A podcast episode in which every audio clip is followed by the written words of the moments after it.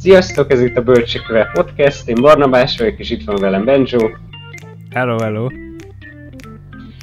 Ez egy olyan podcast, amiben legfőképpen popkulturális alkotásokról beszélünk, és azt elemezzük elsősorban filozófiai szempontból. És a mai témánk az a kortárs magyar zene lesz, ebben is hát úgy fogalmaznék, hogy azok, amik félig pop, félig pedig ilyen underground műfajt képviselnek. Tehát zeneileg ez elég dallamosabb, tehát én a pophoz sorolnám, de mind témájában, mind megjelenésükben pedig ilyen underground zenekaroknak tűnnek. Elsősorban a Szabó Benedek és a Galaxisokra gondolok, illetve a felső tízezerre, hogy ezeknek a, a szövegeit és hangulatát fogjuk e, kielemezni. Az én ötletem volt, hogy beszéljünk ezekről, úgyhogy ajánlottam Benjónak, hogy hallgasson meg pár ilyen dalt, úgyhogy kíváncsi vagyok rá, hogy mik, a, mik az elsődleges benyomásait ezekkel kapcsolatban. Jó van. Szerintem, hát nem, nem tudom, nem vagyok ilyen nagy ilyen zeneguru, hogy őszinte legyek. De azt... Semmilyen más sem. de... De nem tudom, jó vagy nem rossz, tehát nem az én stílusom, de úgy megértem, hogyha valakinek tetszik. Tehát én inkább ilyen, mit tudom én, mondjuk ilyen rockot szoktam hallgatni, mondjuk ilyen ACDC, vagy ilyen ilyen instrumentális zenéből ilyen epic musicot, vagy ilyen epic rock, az nem instrumentális mondjuk, de na mindegy, szóval én inkább ilyesmiket, ami ilyen valami pörgősebb, valami ilyen motiválóbb dolgokat szoktam hallgatni, meg ilyen régi amcsi, meg angol zenéket így, nem tudom, az 50-es évektől így a 70-es évekig kb. Um, szóval távol áll az ízlésemtől ez, az, ez a fajta zene mind abban, hogy ugye nem hallgatok olyan, nem hallgatok modern popot, tehát a modern zenékből nem annyira a popot szoktam hallgatni, és magyar zenéket pedig úgy szinte egyáltalán nem hallgatok. tehát így saját szándék, tehát így, így magamtól soha nem szoktam mondjuk Spotify-on azt hallgatni, vagy ilyesmi. Um, de ettől függetlenül elismerem, hogy valószínűleg jók, jók, jók abban, amit csinálnak, de mint mondom, nem igazán értek ö, hozzá. Ö, az viszont ugye mindenképpen érdekes, hogy a, ami miatt te is felhoztad erre, e, behoztad ehhez az adáshoz ezt a témát. Valami szerintem itt ezeknél a zenekaroknál és a szövegéknél kifejezetten, ami ezeknél a zenekaroknál kifejezetten érdekes, az a szövegeik, hogy egy ilyen, hát eléggé pessimista világlátást fogalmaznak meg, um, és, um, és emellett tele van nem tudom, ilyen társadalom kritikával is, vagy inkább ennek a, a státuszkónak a kritikájával. Így van, igen, és um, érdekes szerintem, bár én is megjegyezném, hogy nem vagyok kifejezetten képzett zeneileg, de azt azért el tudjuk mondani, hogy a dalaik többségének, vagy legalábbis azoknak, amik leginkább sikeresek lettek, azok nem, nem kifejezetten szomorúak már hogyha a dallamvilágra tekintünk rá. Tehát nem ez a ez olyan lassú, amit az ilyen tudom, szomorú drámai művészfilmeknél beszoktak játszani, tehát nem ez a dallamvilág, ennél egy ilyen pörgősebb, popposabb valami. És hát közben pedig ott van egy ilyen pessimista dalszöveg, ami ami hát egy ilyen, szerintem ilyen tipikus, ilyen magyar, ilyen de lehet, hogy ez, ez a kelet-európaiakra általánosságban jellemző ilyen, ilyen keserédes valami, hogy, hogy, hogy pessimista, de azért van benne egyfajta ilyen önirónia. És tehát nem az a konklúziója, hogy itt, itt, itt minden rossz, és vágjuk fel az ereinket, hanem, hanem rávilágít az ilyen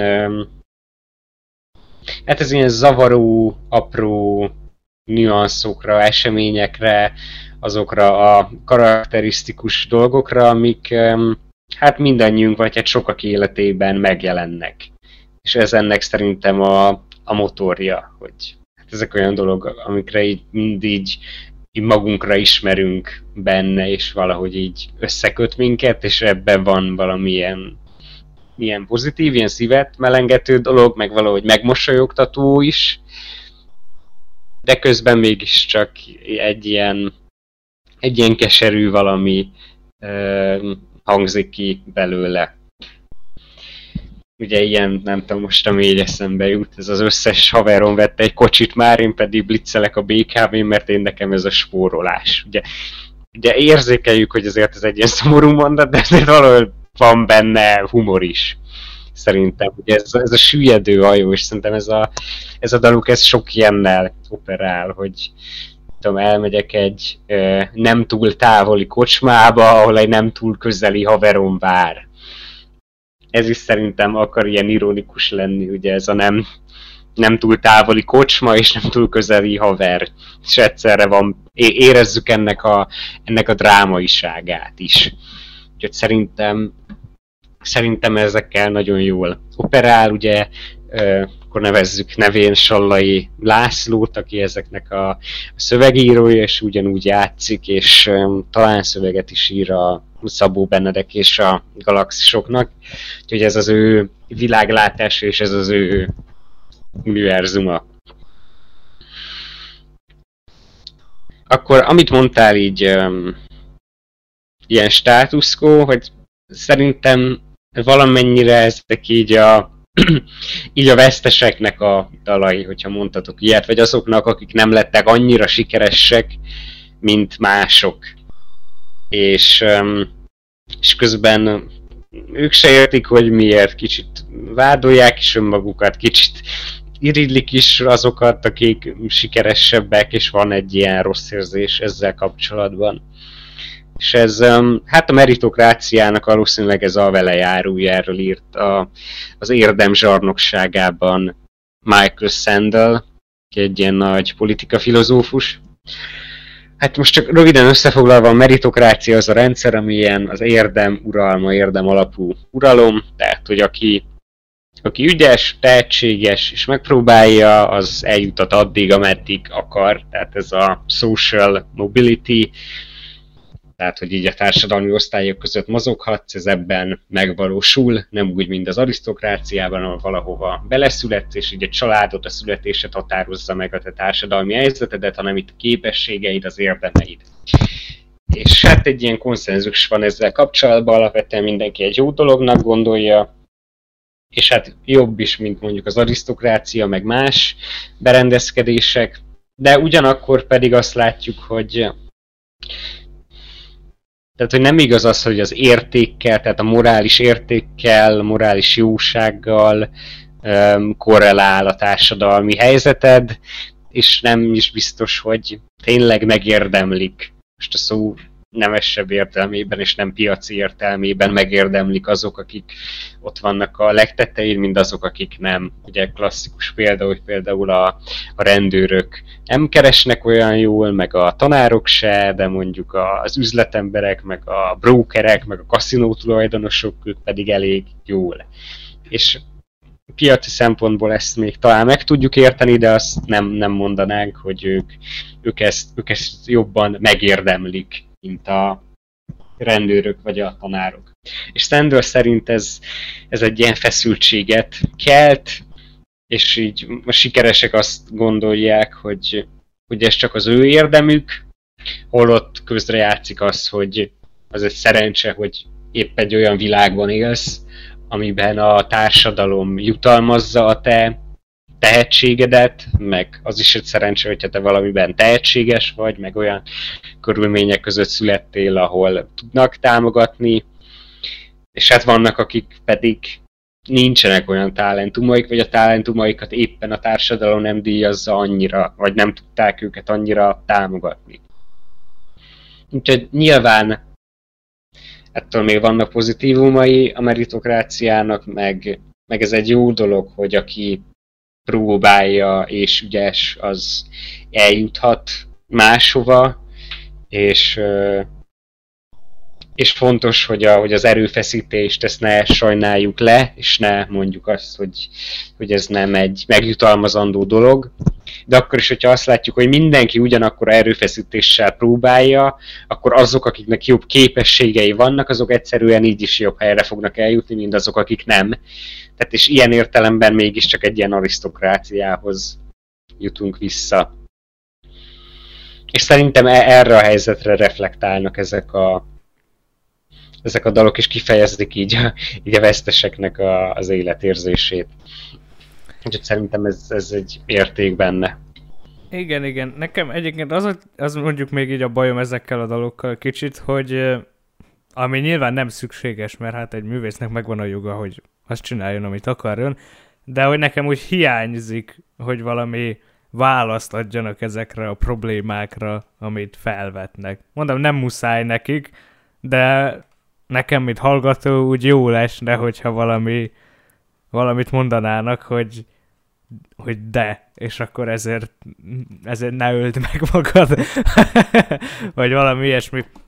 Ugye egyébként valahol, vala, ugye az a, az adjátok fel című dalukban a felső tízezernek, ott, ott úgy, úgy mondhatjuk, hogy azért ott egyébként ilyen valamennyi ilyen optimizmus talán így belecsempésződik a dalba, hiszen az adjátok fel az nem így egy ilyen felszólítás neked, hogy ha ezt a dalt hallgatod, akkor add fel, hanem az így, hogy ezt így mindig mondták nekünk, de mi akkor sem adjuk fel, vagy valami, vagy, tehát, hogy már nem emlékszem, hogy volt pontosan a szöveg, de mindegy, szóval hogy ez a lényege, hogy akkor jönnek az emberek, mondják, hogy vagy hogy kérdezik, hogy miért nem adjátok fel, valami ilyesmi van. Azt nézed, hogy van a szöveg? Pedig hányszor megmagyarázták nekem, hogy semmi értelme hinni benne, még ma is hallom a hangsúlyt, ahogy azt kérdezik, hogy miért nem adjátok fel. Ja, igen, igen. Ugye jó, egyébként végül is arra nem ad választ, hogy konkrétan adal, hogy végül is miért de nem adjátok fel. De um, igen, szóval uh, szóval szerintem ezt kell meglátni, hogy ebben a meritokratikus rendszerben um, úgy lehet boldognak lenni úgy, hogy nem te vagy a leggazdagabb ember, hogyha ha, hogyha, hogyha tudsz valami értelmet adni az életednek azon kívül, hogy jó pénzes legyél, meg ilyen sikeres, ahogy ez a rendszer definiálja. Mert ott van mondjuk, hogy tanárnak lenni, az egy nagyon nemes dolog. Lehet, hogy nem nagyon díjazzák pénzzel, de neked akkor is úgy látod, hogy ez az életed értelme, hogy te a fiatal elméket műveld, és hogy te ezáltal teszed jobbá a világot, és akkor neked ez az áldozat megéri. Szóval ugyanígy rendőrnek, vagy bármi ilyen munkának, vagy hivatásnak hoz, hogyha csatlakozol, vagy elmész annak, hogyha te látod az értelmét, akkor azzal ellensúlyozni tudod azt, hogy mások mondjuk téged lúzernek látod. Mert az szerintem már elég, hogyha, el, hogyha magadat nem látod lúzernek. Hogyha van egy miérted, hogy te tudod, hogy miért áldozod fel, ezt az anyagi sikert, akkor úgy szerintem ez kibírhatóbb. Így van, és um, szerintem igen, azt kell látni, hogy az emberek ezekkel a döntésükkel, hogy ilyen pályát választottak, ott szerintem már eldöntötték, a más nem tudat alatt, hogy um, ők ebben az ilyen pénzalapú, pénzorientált dominancia hierarchiában nem akarnak versenyezni mert hogyha ők ez alapján akarnak mérni magukat, akkor máshova mentek volna. És ők úgy gondolták, hogy ők, nekik hivatásuk van, ők valamilyen más értékekért küzdenek. És szerintem az a fontos, hogy az ember lássa azt, hogy miért választotta eredetileg ezt a szakmát, és hogy, és hogy jusson vissza mindig ez a ponthoz, hogy, hogy később se kezdjem méregetni magamat egy másik hierarchia szemszögéből, amit én tudatosan félretettem. ugye ez nyilvánvalóan nehéz. Pont olvastam egy cikket, ami erről szól, hogy hivatásból dolgozni az áldás vagy átok-e, mert azt látszik, azt úgy, tűnik, hogy, hogy aki így hivatásból dolgozik, és mondjuk rendőr vagy tanár, azért nekik elég nehéz dolguk van. Egyrészt, mert nehéz maga a munka, egy teljes, megterhelő valami, másrészt pedig úgy tűnik, hogy a társadalom sem pénzügyileg sem máshogyan nem díjazza eléggé. És erre van egy jó ö, hasonlat, hogy hát ez olyan, mint, mint gyertyának lenni. Ez egy jó dolog, hogy fényt adunk másoknak, de közben pedig ez egy elengedhetetlen valami, hogy közben hát, hogy közben megsemmisül a gyertya, hogy egy, egyfajta ilyen önfeláldozásnak kell ezt tekinteni. Úgyhogy Úgyhogy hát igen, szerintem erre ezt lehet mondani, amit te mondasz, hogy, hogy hát persze megvannak ezek a nehézségek, meg ezek a frusztráció, ami ebből a meritokratikus berendezkedésből fakad, de de hát azt tud segíteni, hogyha a, a másfajta ö, értékeket nézzünk. Visszatérve az adjátok fel arra, szerintem beszéljünk még egy kicsit így a, így a pessimizmusról, Rendben. És érdekes, hogy egyébként ez egy ilyen, ez egy ilyen, ez egy ilyen optimista dal, most, hogy újra ránézek. Például ez a, ez a mondat, hogy én a csodára vártam éveken át, de a csoda nem szedte össze magát, azt, hogy nem létezik, azt én soha se hittem el. És ekkor jön ez, hogy pedig hányszor megmagyarázták nekem, hogy yeah, semmi yeah. értelme hinni benne. Még ma is hallom hangsúlyt, hogy azt kérdezik, hogy miért nem adjátok Igen, fel. Ez ilyen tiszta jel ilyen egzisztencialista filozófia kicsit. Amúgy igen. Igen, abban az értelemben, hogy, hogy ott van egy ilyen megmagyarázhatatlan ilyen ugrás, hogy hiszünk az értelem, úgy itt csodáról van szó, hogyha pedig Camus-re gondolunk, akkor pedig akkor pedig ezt mondanám így, hogy a, hogy, hogy az értelem.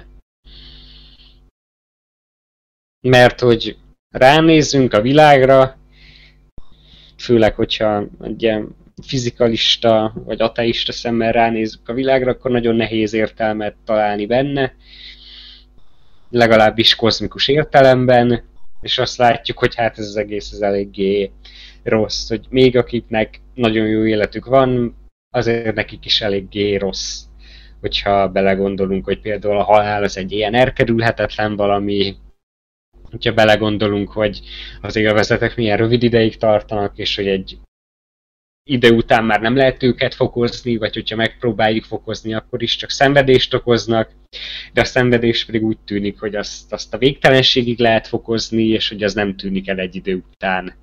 Ha eszem csokit, akkor egy idő után már annyira nem, nem ad élvezetet mert már tudom az ízét, inkább csak egy ilyen hiány lép fel, hogy, hogy ha abba hagyom, akkor az rossz, és inkább, hogy, hogy ezt a hiányt eltüntessem, azért eszem folyamatosan. De hogyha valaki elkezdené egy nagy vasúddal ütni a lábamat, akkor az mindig ugyanolyan rossz lenne, sőt valószínűleg egyre rosszabb.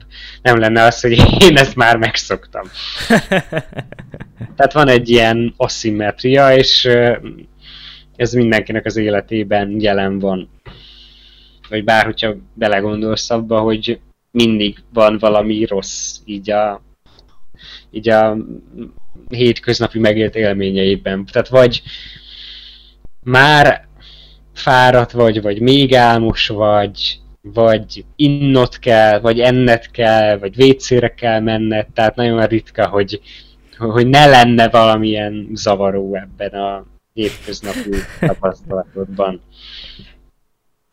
És arról nem is beszélve, hogy, hogy nagyon ritka az, aki, akit elkerülnek például a betegségek, vagy személyes traumák, egy ilyen dolgok. És hát a kérdés, hogy de hát akkor mégis mit lehetne ezzel kezdeni, vagy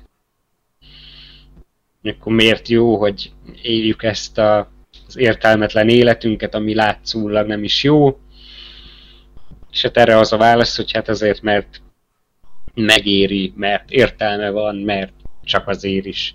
Tehát én Kaminek a Sisyphus mítoszából én ezt olvasom ki, hogy köve az övé, és ahogy ezt görgeti, ő azzal legyőzi a, az isteneket, akik erre károsztatták, és valahogy mi is így tudjuk legyőzni a sorsunkat, hogy ezt az egészet elfogadjuk, és szembenézzünk vele, és, és csak azért is csináljuk. Még akkor is, hogyha kívülről úgy tűnik, hogy nincsen értelme. És valamennyire ebben a dalban ez, ez benne van, ott, hogy hát tényszerűen nem ad semmilyen bátorítót, hogy de nézzétek, hogy mennyire jó máshol az élet. De nézzétek, hogy izé Michael Jordannek is sikerült végül, pedig honnan indul. Hát e- ezeket a fajta indoklásokat ő félre söpri.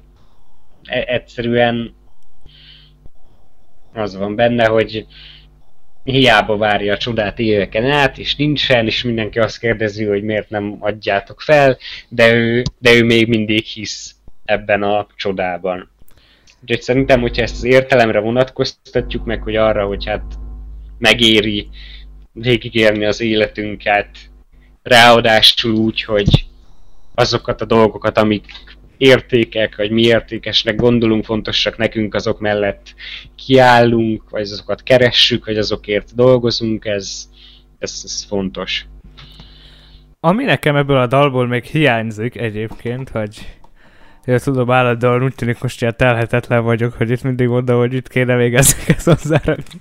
De, ö, ö, de kész, ilyen vagyok, nem érdekel. Ö, szóval az a, az a lényeg, hogy hogy itt ez a csodára várás, ez nekem olyan ilyen unszimpatikus kicsit, hogy, hogy szerintem az, hogy hiszünk abba, hogy a világ lehet jobb, az egy fontos része annak, hogy értelmet adjunk az életünknek, mert ha nem tudjuk azt hinni, hogy lehetünk jobbak, akkor úgy, úgy kevésbé tudunk értelmet látni abban, amit csinálunk. De szerintem itt jöhetne egy második szint, hogy nem csak várjuk a csodát, hanem azt mondjuk, hogy a csodát azt nekünk kell megcsinálni, hogy, hogy ez nélkülünk nem tud létrejönni, hogy annak részesei vagyunk. Igen, tehát én értem, hogy fontos ez, hogy ne csak várjuk a dolgokat, hanem tegyünk is érte, és hogy ebben a tevékenységben tudunk értelmet megtalálni, vagy ez az, ami fontos ez valamennyire rezonál Nietzsche-nek az aktív nihilizmusával, ami nekem tetszik. Ezt, ezt nem ő találta ki, meg ő szerintem nem, nem referált így saját magára. Aztán persze lehet, hogy így van, úgyhogy ezt, ezt most ne vegyétek készpénznek. De hogy tehát Nietzsche-nek ez, ez az amor fati, ez fontos, hogy elfogadod a sorsod, és szembenézel vele, és próbálsz eljutni ebbe az übermens állapotba, ameddig ugyan nem juthatsz el, de neked tökéletesítened kell magadat, és küzdened kell minden nap, és stb. Tehát itt van ez mind ilyen gyakorlati tanácsok, ott van a, ezzel a szenvedéssel és az értelmetlenséggel szembe, és sőt úgy tűnik, hogy itt tudunk ezzel az értelmetlenséggel e, szembenézni. És alapvetően ez egy szimpatikus gondolat, de én ezt a dalt ezért megvédeném, mert szerintem ez, ez már, tehát hogyha nézzük ennek az idős akkor nyilván van ennek egy ilyen kezdőpont, amikor elkezdek dolgozni, és akkor megy közben az idő.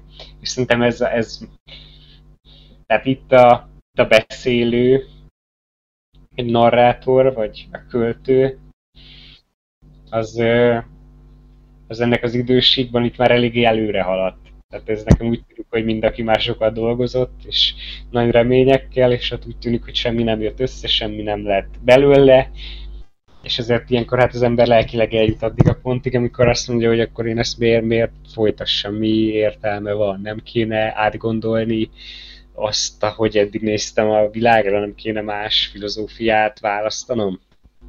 Mert ez a ez az igazi dráma, szerintem, amikor amikor valaki optimizmussal nekivág a világnak, és aztán és aztán a világ pedig szembe köpi, és hogy akkor mi van. És, és én azt látom, hogy valahol valahol ebből az életérzésből jönnek ezeknek a zenekaroknak a dalai. Ami valamennyire a korukkal is összefügghet, hogy ilyen késő 20-as, kora 30-asok, szerintem. Az, amikor az ember már befejezte az egyetemet, már elkezdett dolgozni, már, már eleget tapasztalt, már eleget tervezett, és aztán ezek így összeomlottak. Talán ez az, amikor az ember ezt, ezt először úgy igazán meg tudja tapasztalni. Úgyhogy nyilván akkor ebből születnek uh, ilyen dalok. Hogy ezt a védelmet teljesítem, szerintem valamennyire erre utal ez a ez a mondat benne, hogy de de azért az mégis nonsens, hogy én a véremet folyatom, aztán még semmi se lesz úgy a végén, ahogy én akarom, és ami nem rekord, azt ez a világ kudarcnak látja. Ebbe a véremet folyatom, ebbe szerintem benne van azért ez a tevékenykedés. Ja, ez igaz, igen, igazad van. Ja. De, de ez egy érdekes mondat, hogy ami nem rekord, azt ez a világ kudarcnak látja. Ugye ez, ez még durvább, mint amiket most én mind amiket Sanders megfogalmazott, és én nagyjából egyetértek vele is elmondtam. Általában egyébként a foci edzők szoktak erről panaszkodni, ami ők ez is nonsens, hogy ők panaszkodnak, nem tudom, Mourinho milliós heti fizetésével. Ilyen nehéz dolga van itt neki, mert a Sky Sports-on leszolják az ő munkásságát. De hogy de hogy ők mondják, hogy igen, hogyha nem vagy bajnok, ha nem nyered meg mindig a B-t, akkor, akkor te egy kudarc vagy. Holott már az is egy elég nagy teljesítmény, hogy egy ilyen ligában egyáltalán vezetőedző vagy. Már másodedzőként is egy teljesítmény ott lenni, szerintem mindannyian büszkék vagyunk Lőv Zsoltra, a Chelsea-nek a másodedzőjére. És ugye ahhoz képest, hogy arról beszélek, hogy nem tudom, Pep Guardiola, ekkora kudarc, hogy izé elbukta a BL döntőt. Bejutott a BL döntőbe, igen. Tehát, tehát hogy az a sok ember, aki azt mondja, hogy ez mekkora bukás, ő nem jutott be a BL döntőbe, nagyon sok közülük.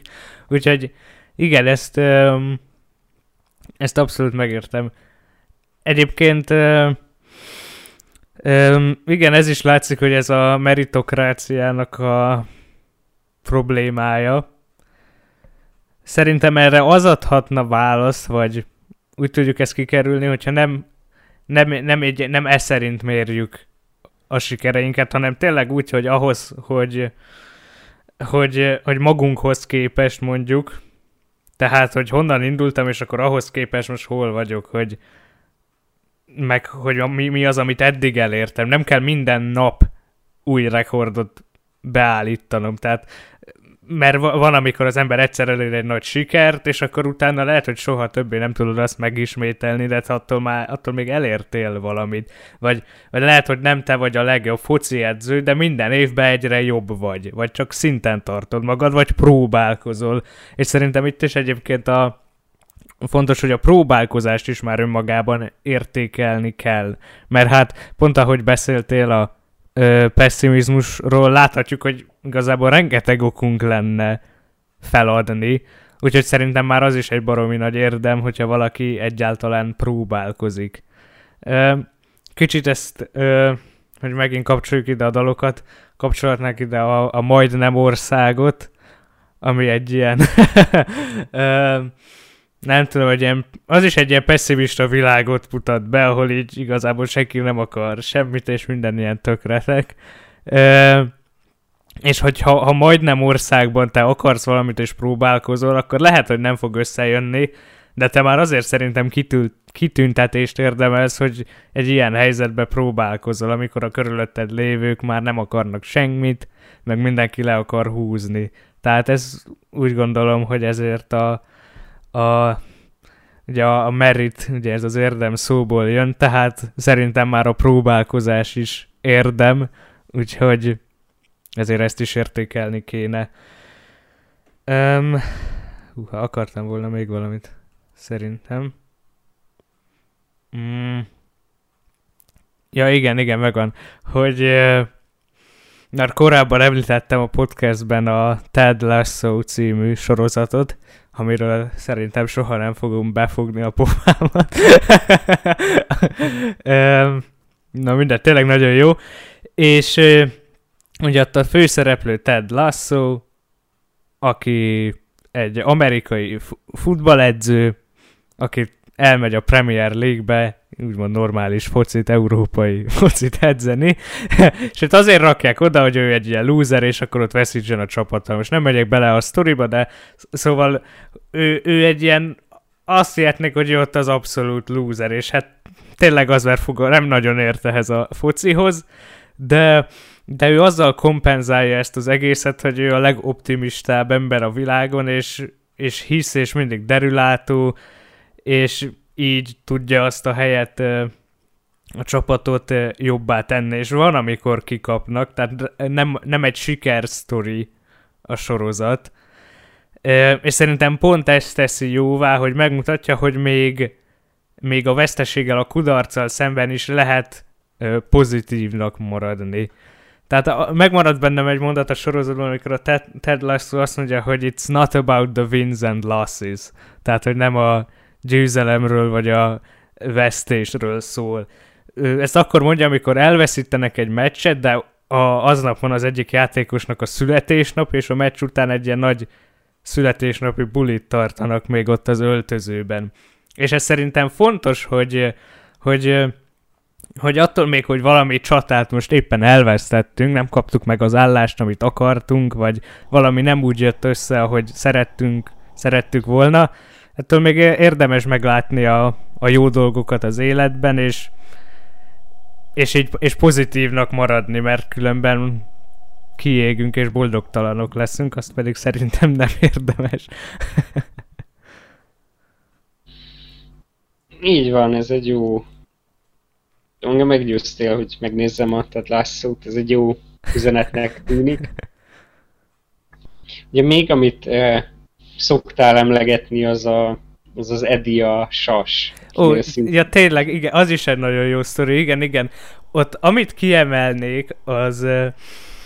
Egyébként szerintem ezért jók ezek az ilyen sportfilmek, amik nem a győztesekről szólnak feltétlenül, hanem azokról, akik lehet, hogy, hogy, hogy vesztesek, de, de a sportban szerintem pont ez a szép, hogy ott, hogy ott meg lehet látni azt is, hogy ez tényleg nem csak a győzelemről szól, hanem ez önmagad legyőzésénél, hogy, hogy nem az az igazi célja, hogy az ellenfelednél jobb legyél, hanem hogy magadnál legyél jobb. Tehát én amikor futok, akkor én, én, mind, akkor én megpróbálom a saját rekordomat megdönteni. Múltkor futottam egy akkorát, hogy, hogy az valami brutális volt, tehát időben, ne, ne, nem úgy, hogy hú, milyen hosszút, hanem hogy ilyen 3, valamennyi kilométer volt, és akkor magamhoz képest rekordidőt futottam. És aztán utána voltam megint futni, és nem tudtam megdönteni a rekordot. De hát, hogy jó, ezt is felfoghatnám kudarcnak, de de akkor, de akkor meg arra vagyok büszke, hogy de tudom közelíteni azt a rekordot. Na mindegy, visszatérve az Edi a sasra, eh, ott van egy párbeszéd, amikor megy fel a liftbe, ugye ilyen siugró volt, megy fel a liftbe azzal, aki aztán, nem tudom, olimpiai bajnok lesz, vagy ő az, aki ott vezet, és ugye az Eddie meg ő az utolsó. És hogy ott arról beszélnek, azt mondja a, a, a bajnok, hogy hogy ők sokkal többen hasonlítanak, mint hinné. Már nem emlékszem pontosan a párbeszédre, de valahogy az a lényeg. Mert hogy nekik nem az a lényeg, hogy nyerjenek, hanem hogy mindent kiadjanak magukból, hogy a legjobb formájukat hozzák.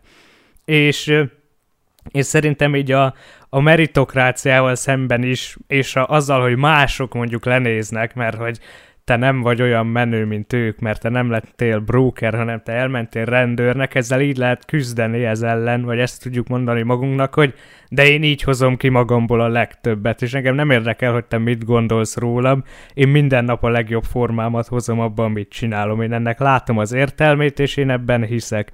És szerintem így lehet ezt a pessimista világlátásmódot leküzdeni akkor reagálnék erre, hogy nyilván tiszteljük Edit, meg ez egy nagyon jó történet, ugyanakkor van benne valami, ami engem zavar, és ami miatt mondjuk a Ted Lasso-val nem állítanám párhuzamba. Egyszerűen azért, mert mégiscsak úgy tűnik, hogy, hát hogy az ő sztoriában ez az érték, hogy megmutatta a világnak, hogy hihetsz magadban, hogy próbálkozhatsz, és a többi, ezek fontos dolgok, nem vitatom. Ugyanakkor ez azért, hogyha ránézel, egy értelmetlen dolog önmagában, most, hogy versenyzünk az, aki tudna jobban ugrani. A sívelés, hogy ráadásul oda mész, te tök bénaként, és hogy nyilván nincsen semmi esélyed, és hogy nagyon kicsit ugrasz, és egyébként még veszélyes is.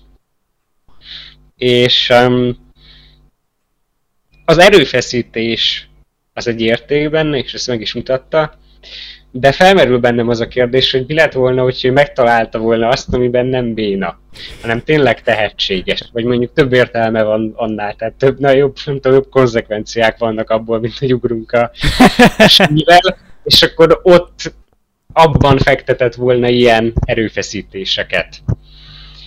És ebben eszembe jut nekem most ez a, ez a protestáns hivatás etika, akik nagy előszeretettel hivatkoznak Szent Pálra, az egyik páli levélben ben van az, hogy mindenki maradjon meg abban a hivatásban, amiben van. És, és szerintem ez, ez kicsit ilyen, hogyha hogyha úgy tűnik, hogy te nem vagy jó sportoló, és nem is érzed azt, hogy neked bármilyen hivatásod lenne arra, hogy sportoló legyél, akkor nem feltétlenül kell azt erőltetni mert ez egy fontos mozzanat, hogy egyébként a hivatások között nincsen ö, nincsen különbség. Az érték az az, hogy hivatásod van. És a lényeg az az, hogy ebben dolgoz. Nincs az, hogy valakinek jobb hivatása van, mint a, mint a másik. Ugye ez a protestantizmusnak ez egy nagy um, novuma, hogy nem az volt, hogy hát akik papi hivatásra, tehát hogy a papi szolgálatra van hivatásuk, az egy nagyobb érték, akik pedig laikusok, az nem, hanem minden egyes hivatás értékes és ugyanolyan értékes. És meg kell találnod a sajátodat, és abban kell dolgoznod.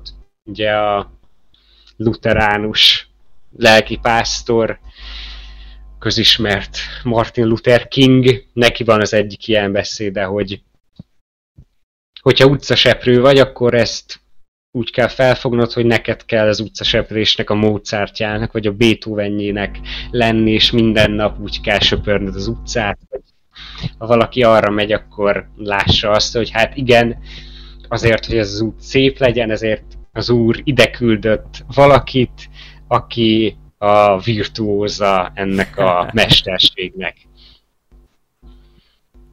Igen. Úgyhogy... Ö... Igen, egyébként visszacsatol arra, hogy emiatt nem tennéd egy vagy egymás mellé a Ted lasso meg az Eddie a Sost, ebben igazad van, mert mert a Ted Lasso-ról egyébként a sorozatban látjuk, hogy ő lehet, hogy nem ért az adott sportákhoz, de ő egy jó edző. Tehát ő ahhoz ért, hogy az emberekből kihozza a legjobbat, és hogy motiválja őket. Tehát látjuk, hogy ő, ő ebben kompetens, hogy ő vezetőként kompetens. Tehát ebbe végül is, igen, ebbe igazat adott neked, hogy, hogy, hogy, hogy igen, azért ez fontos, hogy lássuk meg, hogy mi miben vagyunk jók. És attól még, hogy valamiben jók vagyunk, ez nem jelenti azt, hogy az egész területhez érteni fogunk, meg hogy mindig minden jól fog sikerülni. Igen, meg azt sem jelenti, hogy mással ne próbálkozhatnánk, csak nekem ez ne, ne, nem ismerem az Edinek a történetét, úgyis nem konkrétan róla akarok beszélni, de hogyha belegondolunk, akkor egy ilyen történetben simán lehet az, hogy egyébként ő jól ért valamihez, valamiben meg tehetséges, és abba fektetre bele e, ennyi energiát, és akkor ez mindenkinek nagyon jó lenne. És a helyet pedig egy ilyen idő és energia pazarlásnak tűnik, hogy valami olyasmit csinál, ami pedig ami pedig annyira, annyira jó. Ugye ez egy csalóka valamennyire, amit most mondok, tehát itt nagyon nagy önismeretre van szükség. És én ezért mondtam, hogy ez a belső elhivatottság is fontos. Ugye itt vannak ezek a történetek, mint tudom, a Michael Jordan Ugye az elején egyáltalán nem indult úgy, hogy, hogy ahogy lesöpör mindenkit a pályáról. De neki ez egyszerűen valamiért nagyon fontos volt, és gyakorolt újra és újra folyamatosan, és hát végül az a legenda lett, aki. És ugye ez nehéz tudni, hogy amikor ilyen sokáig nem sikerül, akkor az azért van, mert te tényleg tehetséges vagy, és nincs jövőd, és már gyakorlatilag elérted a, a plafonodat ebben, vagy pedig azért, mert tényleg kell hozzá az idő, és, és egy idő után jó leszel. Ugye most a Jordannél lehet, hogy ő egy kicsit rá is volt erre kényszerítve. Most, hogyha belegondolok, hogy ő milyen társadalmi közegből jött. Én csak most azt akarom hangsúlyozni, hogy szerintem ezért fontos az azt, hogy az ember úgy mélyen legbelül mit érez. Mert szerintem valamikor az ember tudja, hogy, hogy ezt kell csinálnia, még akkor is, hogyha ebben rossz. Nekem, nekem az első igazi szakdolgozatomnál, amit TDK-ra készítettem, ott ez volt. Akkor írtam először akadémikus szöveget, és láttam ott az első bekezdéseknél, hogy ennek a nyelvezete az nagyon rossz, az nagyon nem olyan, mint ahogy egyébként akadémikus szövegek ki szoktak nézni.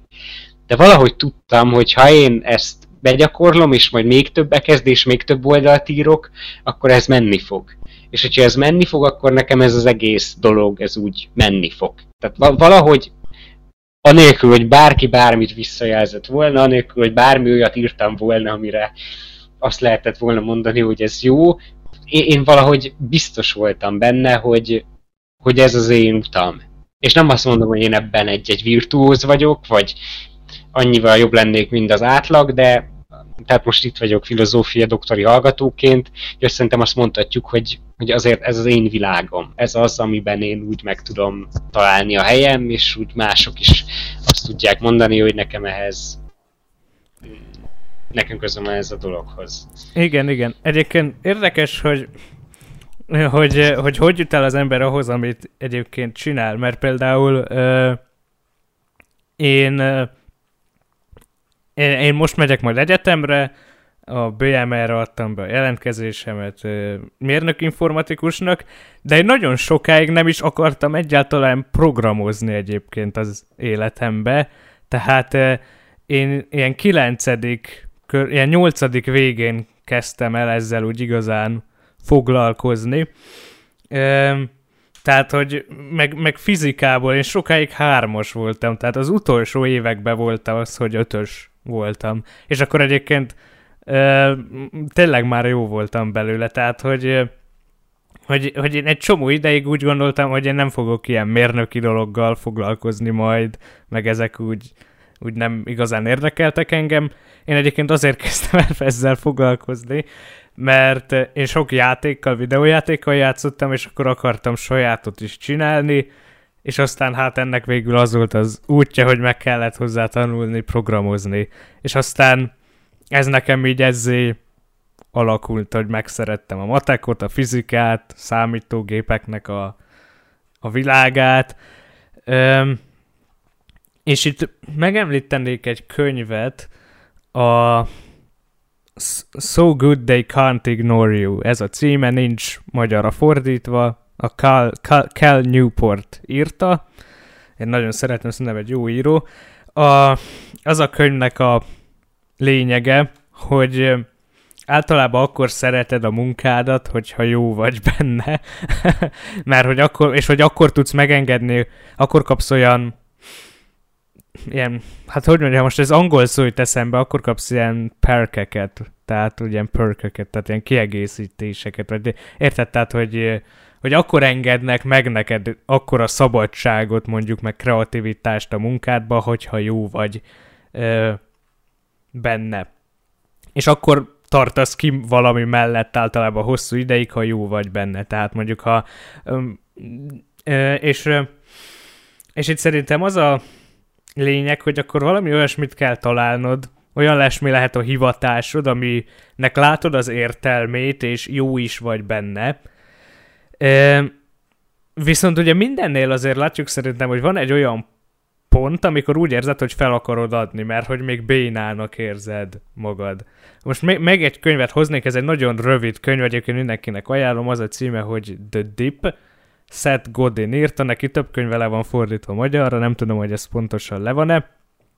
Ő egy ilyen marketing guru egyébként, és az a könyvnek a lényege, hogy minden projektnek, vagy bármi, amiben belevágsz, van egy ilyen íve, hogy az elején még ilyen tök izgatott vagy, mondjuk, érted, akkor van, amikor elképzeled, hogy milyen lesz, amikor siker lesz, vagy YouTube csatornát indítasz, és akkor még csinálod a dizájnt, és akkor hú, milyen menő lesz, és aztán eljutsz egy pontra, amikor ez az ív így lejjebb megy, és elér egy mély pontot, ez a dip, ez az, amikor fel akarod adni. De hogyha ezen átlendülsz, akkor utána megint elkezd a dolog felívelni. Lehet, hogy nem lesz olyan nagyon, mit tudom, meredek, vagy inkább ilyen laposan ível, vagy mindegy, de, de lesz egy ilyen mélypont, és, és szerintem ez például ez ilyen sportnál sokan meg tudják érteni, hogy sokat gyakorolsz, de, de van, amikor úgy érzed, hogy belőled sosem lesz profi. De aztán lehet, hogy egyszer csak ez elkezd így klappolni, vagy megint elkezdesz fejlődni. Tehát mert ugye szokták ezt mondani, hogy kezdők szerencséje. Tehát lehet, hogy van, amikor valamit elkezdesz, akkor az elején még úgy jónak érzed, és aztán utána úgy gondolod, hogy béna vagy, és akkor ezen túl kell menned. De lehet, hogy rá kell jönnöd arra, hogy ugye most kéne ebből kiszállni, mert hogy lehet, hogy te tényleg nem leszel ebben jó. Úgyhogy ez, ez tényleg nagyon nehéz, és ebben abszolút igazat adok neked, hogy ehhez nagyon-nagyon ismeretre van szükség, hogy mi az az, hogy mi az a tevékenység, aminél érdemes ezen a mélyponton tovább menni. És itt tényleg lehet az a legjobb megoldás, amit mondtál, hogy ha nem is így fogalmaztad meg, de talán ez a lényege, hogyha így az intuíciónkra hallgatunk, akkor, hogy, hogy, hogy de mi ebben még lehetünk akár jók is. Hogy, hogy kicsit valami ilyen praktikusabb tanácsot is adjunk el. Szerintem ezért érdemes, hogyha valamilyen nagyon új dologba vág bele az ember, nem tudom erről mi a véleményed, de fenntartani valami B-tervet, hogy nem felégetni az összes hidat, hogyha, hogyha mondjuk nem vagy biztos benne, hogy ö, sikeres leszel. Neked mi a véleményed erről? Igen, ez fontos szerintem. Most azok jutnak eszembe, akik ott hagyták a, az egyetemet közben. Uh-huh. Úgyhogy az első fél év után ott hagyod, azt még úgy értem, utána nem kell még visszafizetned egy fél év után. Uh-huh. És tényleg az annyira nem hosszú idő, és akkor mondtad hogy hát ezzel így se annyi pénzt, se annyi időt nem szuktam el vele, és rájöttem, hogy nem jó, és akkor még van időm változtatni. De most azok, akik mondjuk már a másodévben vannak, vagy közvetlen diploma előtt, és akkor abba adják, és vannak ilyenek nem kevesek, ezt sosem tudtam megérteni és mindig azt gondoltam, hogy lehet, hogy közben rájöttek, hogy nem ez az ő útjuk, és mást kéne csinálni, de hogyha már egyszer annyi időt, energiát belefektettek, és olyan közel van már a vége, akkor be kéne fejezni. Még egy olyan diplomát is, amit úgy gondolod, hogy utána soha nem fogsz használni. Igen, igen. Hát már önmagában az, az is érték, hogy van diplomát, tehát akkor több az opció. Igen, meg nem jó befejezetlenül hagyni igen, a igen. dolgokat. Ugye motiválóak lehetnek az olyan sztorik, mint a Zuckerbergnek, vagy a Jobsnak, meg az olyanoknak, akik ott hagyták az egyetemet. Csak az a gáz, hogy ők elég ritkák, hogy ő róluk hallasz, de hogy akik úgy hagyták ott, hogy aztán ebbe belebuktak, ők nyilván nem írnak könyvet, vagy róluk nem írnak könyvet, nincs film róluk, ők nem lettek sikeresek. Ö, tehát ez egy nagyon nagy rizikó. Ö, amit lehet, hogy nem érdemes bevállalni. Tehát ők bevállalták, és nekik bejött.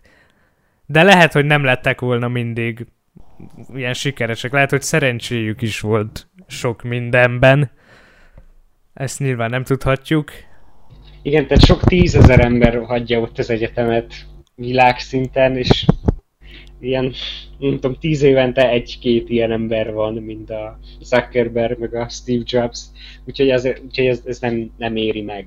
Tehát fontos szerintem, hogy az ember kövesse a, a hivatását, de, de tehát nem, nem érdemes ezt sem hűbelebolás módjára, meg irracionális módon csinálni. Igen, igen, igen. Egyébként ezért, ezért meglepődtem, hogy a, a modern családban, a szitkom sorozatban, ott volt egy rész, amiben ezt te is láttad, nem tudom, emlékszel-e, hogy amikor a Jay-hez Jay-től tanácsot kér a, az Alex, hogy, hogy valami, rájött, hogy jól tud énekelni, és akkor ebből akár lehet Igen. valami. És, és én nagyon... És aztán tényleg nagyon jól énekel. Igen, igen, igen. és aztán amin én meglepődtem ott, hogy ez, hogy ez egy, amit, vagy egy abszolút nem vártam volna, hogy de a Jay ott neki egy abszolút tényleg ilyen praktikus életszerű tanácsot ad a, abban a részben, hogy, hogy végezze el az egyetemet, és akkor ezt mellette tudja csinálni, hogy legyen valami B opció, hogyha ez nem jön össze. Öm, nem tudom, emlékszel -e. És én ezen egyébként baromira meglepődtem, mert általában a filmekben nem ezt mondják, hanem hogy hú, kövesd az álmaidat, és akkor minden hippi szuper lesz. Ami egyrésztről szerintem igaz, hogy, hogy legyenek álmaink, és kövessük őket, de hogy de ezt így okosan kell. Mert hogy önmagában azért, mert van egy álmunk és követjük, az még nem garantálja a sikerünket. A sikerünket igazából semmi nem garantálja, de ami úgy minimalizálni tudja a rizikót, hogyha okosan csináljuk a dolgokat, hogyha megfelelő dolgozunk, és megfelelő metódusokat alkalmazunk. Igen, és nem is feltétlenül a, a siker a cél, és az eltértek, hogy igen, ez egy nem egy ilyen amerikai filmbe beleillő valami, de szerintem, szerintem ez egy jó tanács, amit a Jay mondott. Tehát egyetemet nem érdemes otthagyni. Tehát nem, nem érdemes azonnal váltani. Munkahelyet se mindig érdemes otthagyni. Sokszor van, amikor igen, mert mondjuk az ember belerukkan, hogy csinálja, de az egy veszélyes dolog, hogy az embernek nincs meg mondjuk egy másik ajánlata valahonnan, és hónapról hónapra él, Igen. Akkor, nem érdemes berongyolni a főnökömbe, hogy én ezt utálom. Tehát, de én ezzel továbbra is azt mondom, hogy, hogy az ember kövesse azt, ami a hivatása, és van, hogy pályát kell módosítani, meg ott kell hagyni a, a munkahelyet, de de az időzítés az fontos. Tehát erre Aha. húznám ki a dolgot, hogy hogy, hogy nem, nem kell azt hinnünk, hogy nekünk jövő héten teljesíteni kell mindent. igen, igen, igen. Egyébként ez egy érdekes ö, dolog, hogy erről néztem videót a neten például, hogy hogy általában a vállalkozók a legnagyobb sikereiket azt ilyen 40-40, ilyen 45 éves koruk körül érik el. Tehát amikor már azt mondhatjuk, hogy, hogy nem ilyen tájfeles szájúak. Tehát jó, 45-re még nem mondanám azt, hogy öreg, de az már egy idősebb, tehát ő már van rengeteg munkata, munka és élettapasztalata. És szerintem ez is jól mutatja, mert például, ha megnézzük, úgyis említettük a Steve Jobs-ot, a Steve Jobs is, persze ő csomó mindent csinált fiatalon is már az Apple-nél, de az Apple az a 90-es évek végén lett az, ami ma ez az iszonyú nagy, gigantikus, sikeres vállalat. És akkor már a Steve Jobs nem volt fiatal, amikor azt csinálta. Tehát úgy tűnik, hogy van neki is kellett az a sok év előtte, hogy, hogy egy beérjen, mint vezető. És egyébként ezt javasolnám mindenkinek, hogy attól még, hogy most, és, és szerintem egyébként ezt még akár lehet ajánlani, mert ugye említetted, hogy az ilyen emberek 30-as éveinek, a, vagy ugye a 20-as éveinek végén, 30-as éveinek elején jön elő ez az életérzés, amit ezek a dalok, amikről, amiktől indultunk, megfogalmaznak, hogy azért, mert akkor még nem értük el olyan nagy dolgokat, vagy nem érezzük úgy, hogy annyira előre lennénk az életben, nem érdemes feladni, mert még rengeteg év van valószínűleg hátra az ember életéből. Nyilván bármelyik pillanatban meghalhatunk egyébként.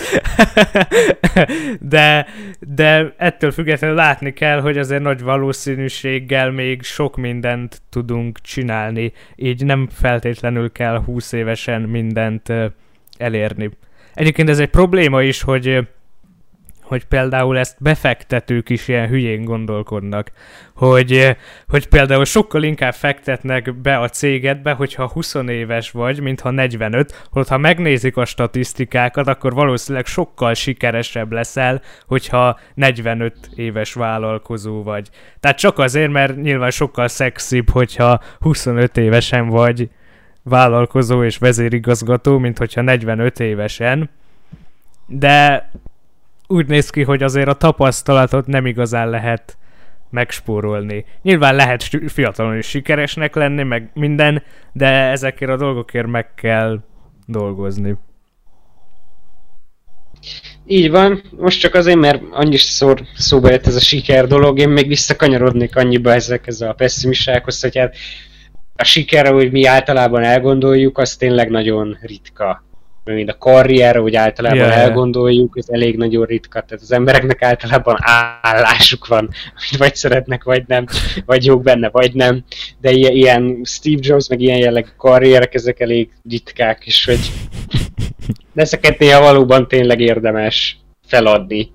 De ez még nem jelenti azt, hogy, hogy, a, hogy az előttünk levő álló évek azok szükségszerűen rosszak lennének, vagy ne, ne érné meg abban is mindent beleadni.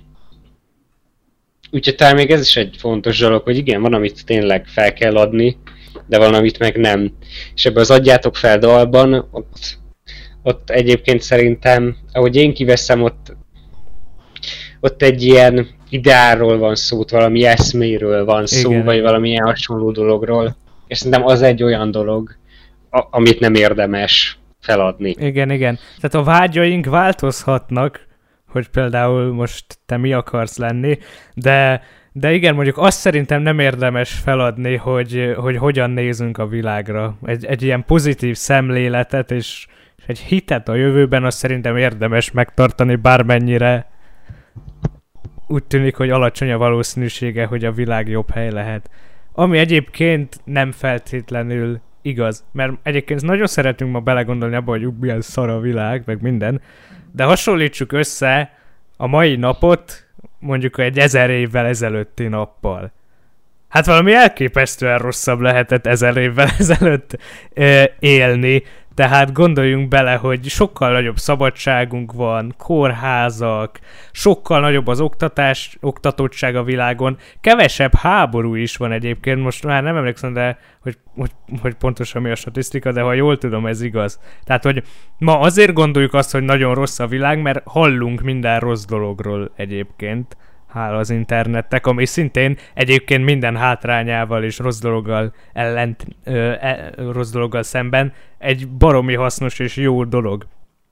Tehát szerintem érdemes néha elgondolkodni azon, hogy nem is olyan rossz hely ez a világ, mint amennyire hinnénk, és hogy azért érdemes ö, hinni abba, hogy a világ lehet jobb, mert úgy néz ki, hogy jobb lett, az elmúlt ezer év alatt, úgyhogy miért ne lehetne jobb az elkövetkezendő ezer évben, hogyha teszünk érte? Ez egy nagy téma, és szerintem ez egy következő adásnak lehetne a témája. Röviden annyit reagálnak rá, hogy hát igen, valamekkor fejlődés és nagyobb jólét az, ez vitathatatlan, hogy ez végbe ment. Ettől függetlenül én továbbra is azért Benátárra sok mindennel egyetértek, hogy még a nagyon jó életű embereknek is egy elég rossz e, sorsuk van, mert egyszerűen ez az emberi sors, ez a human predicament, ez, ez egyszerűen ilyen, és ebből azt gondolom, hogy csak azt tud kiemelni, hogyha van egy, egy omnipotens és minket szerető uh, Isten. Ami ugye szintén egy nagy kérdés. Jó, szerintem de sok mindenbe bele kaptunk most. A daloktól indultunk és ebből a pessimista életérzésből, de azért sokszor eh, visszautaltunk rá a dalokra. Szerintem azt tudnánk elmondani, ami végül egy ilyen fontos eh, konklúziója lett a beszélgetésünknek, hogy próbáljuk megtalálni a saját hivatásunkat, meg a saját helyünket az életbe ami lehet, hogy nem olyan sikeres, mint ahogy elképzeltük, lehet, hogy nem azt csinálja, amit elképzeltünk, de attól az még a sajátunk. És valószínűleg ebben tudjuk megtalálni a, a boldogságunkat, legalábbis a legnagyobb eséllyel, és itt tudjuk azt érezni, hogy amennyire lehet, annyira értelmet adtunk neki. Úgyhogy erre kellene törekednünk, és ez nyilván nagyon nehéz,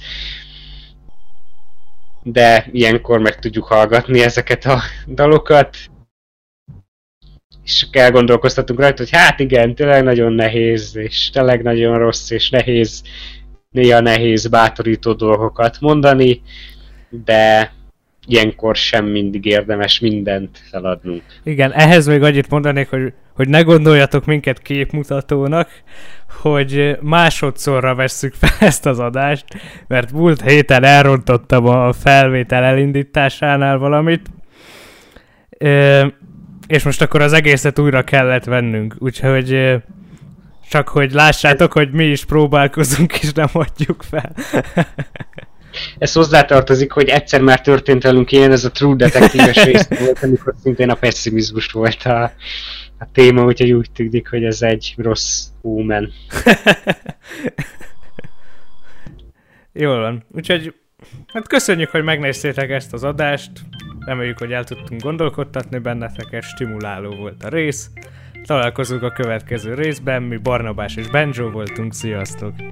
Sziasztok!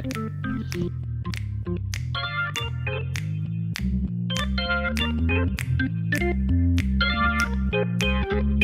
thank you